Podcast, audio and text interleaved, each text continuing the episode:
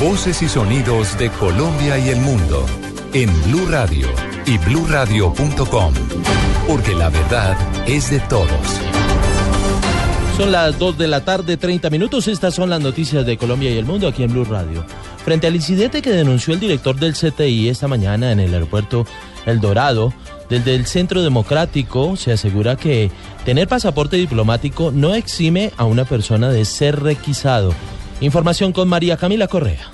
El representante a la Cámara del Centro Democrático, Samuel Hoyos, aseguró que es normal requisar al director del CTI, Julián Quintana, cuando personas cercanas a él han estado vinculadas al lavado de activos. Es apenas lógico que si su secretaria privada lava dinero del narcotráfico, el señor Quintana esté bajo la lupa de las autoridades y sea sometido a requisas. El hecho de tener un pasaporte diplomático o de ser un alto funcionario de la Fiscalía no lo exime de los controles. El congresista dijo que espera que los agentes de la policía no terminen investigados o expulsados a raíz de este incidente. María Camila Correa, Blue Radio. Continuando con noticias, la policía entregó más detalles de los retratos hablados de las dos personas señaladas presuntamente de haber raptado al niño Juan Sebastián Fuentes en el municipio de Suacha. Esto en hechos ocurridos el pasado 22 de diciembre. Información con Mariana Bolaños. Hola, buenas tardes. Pues precisamente estos retratos hablados fueron elaborados por la policía de Cundinamarca, basados en los testimonios de los vecinos del sector, donde al parecer vieron a estos dos hombres merodeando y pidiendo alguna ropa regalada. Ha dicho también las autoridades y el coronel Juan Francisco Peláez, comandante de tránsito de carreteras, que dispuso de unos controles especiales de seguridad, exactamente puestos de control, para hacer inspecciones y evitar que el menor de edad sea sacado de la ciudad hacia otros puntos del país. Tenemos eh, los volantes, tenemos los los retratos del niño, precisamente para hacer las confrontaciones y de una u otra manera poder eh, ubicarlo en las principales vías de Cundinamarca, pero especialmente en el sector de Soacha hacia el sur del país. Es importante recordar que las autoridades mantienen el ofrecimiento de hasta 60 millones de pesos como recompensa para quienes puedan brindar información sobre el paradero de Juan Sebastián. Mariana Bolaños, Blue Radio. Vamos ahora a conocer información de servicio a la comunidad del estado de las vías en el país a esta hora. David Gallego.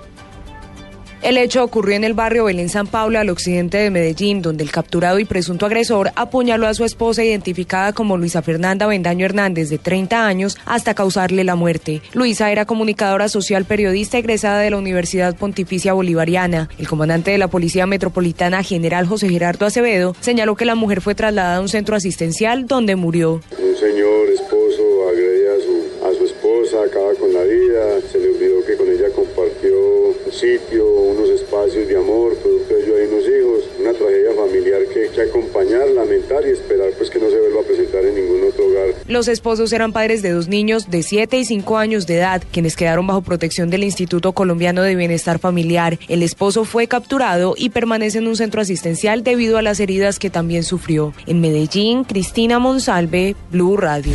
Escuchábamos allí a Medellín esta terrible historia. Están consternados los habitantes del barrio Belén San Pablo, donde en medio de esta riña, como ya lo escuchábamos, eh, un hombre apuñaló a, apuñaleó a su novia, esto en las últimas horas. Entre tanto, vamos con la información a la comunidad para saber cómo se encuentran las vías del, las principales vías del país a esta hora. David Gallego.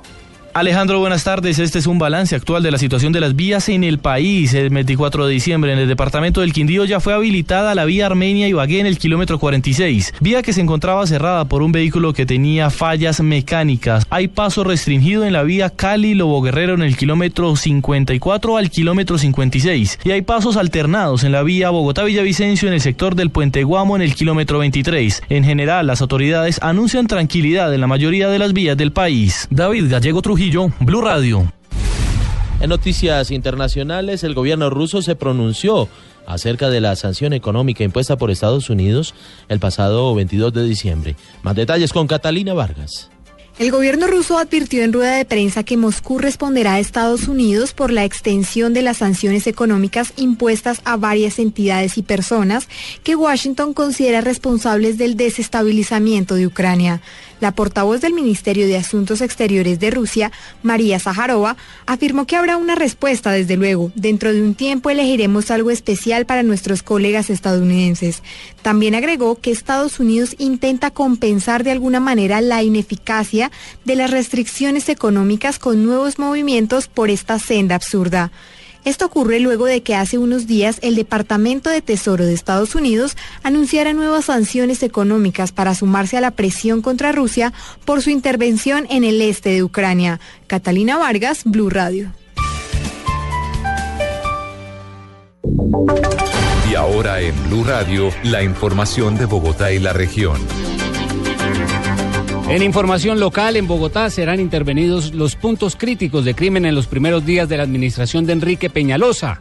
Información con David Gallego. De acuerdo con Daniel Mejía, quien será el nuevo secretario de Seguridad en la administración del alcalde electo de Bogotá, Enrique Peñalosa, una vez inicie el nuevo gobierno serán intervenidos varios puntos críticos de crimen en la capital del país. Las intervenciones contemplan la desarticulación de las bandas dedicadas al microtráfico cerca de los colegios y al hurto de celulares, así como la recuperación de 100 parques que se han identificado y que concentran un alto porcentaje de delitos de microtráfico y hurto en Bogotá. Así lo indicó Mejía, quien dijo que también las tareas prioritarias es la creación de la Secretaría de Seguridad mediante el proyecto de acuerdo que se llevarán al Consejo y rehacer las relaciones con la policía para empezar a trabajar de la mano con la Fiscalía en contra de la delincuencia en Bogotá. El futuro secretario de Seguridad de Bogotá aseguró que desde ya se evalúan otras líneas estratégicas a mediano y largo plazo en la ciudad. David Gallego, Blue Radio. Vamos ahora al departamento de Boyacá. Las autoridades en Tunja han recibido varias denuncias sobre el abuso de algunos taxistas en el cobro de una prima navideña que no es obligatoria. Información con Gonzalo Jiménez. Algunos turistas se quejan por el maltrato de conductores de la ciudad de Tunja, donde están cobrando la prima de Navidad. Según las autoridades, ya se está investigando el caso. Gerardo López, turista. El taxímetro marcaba 4.500.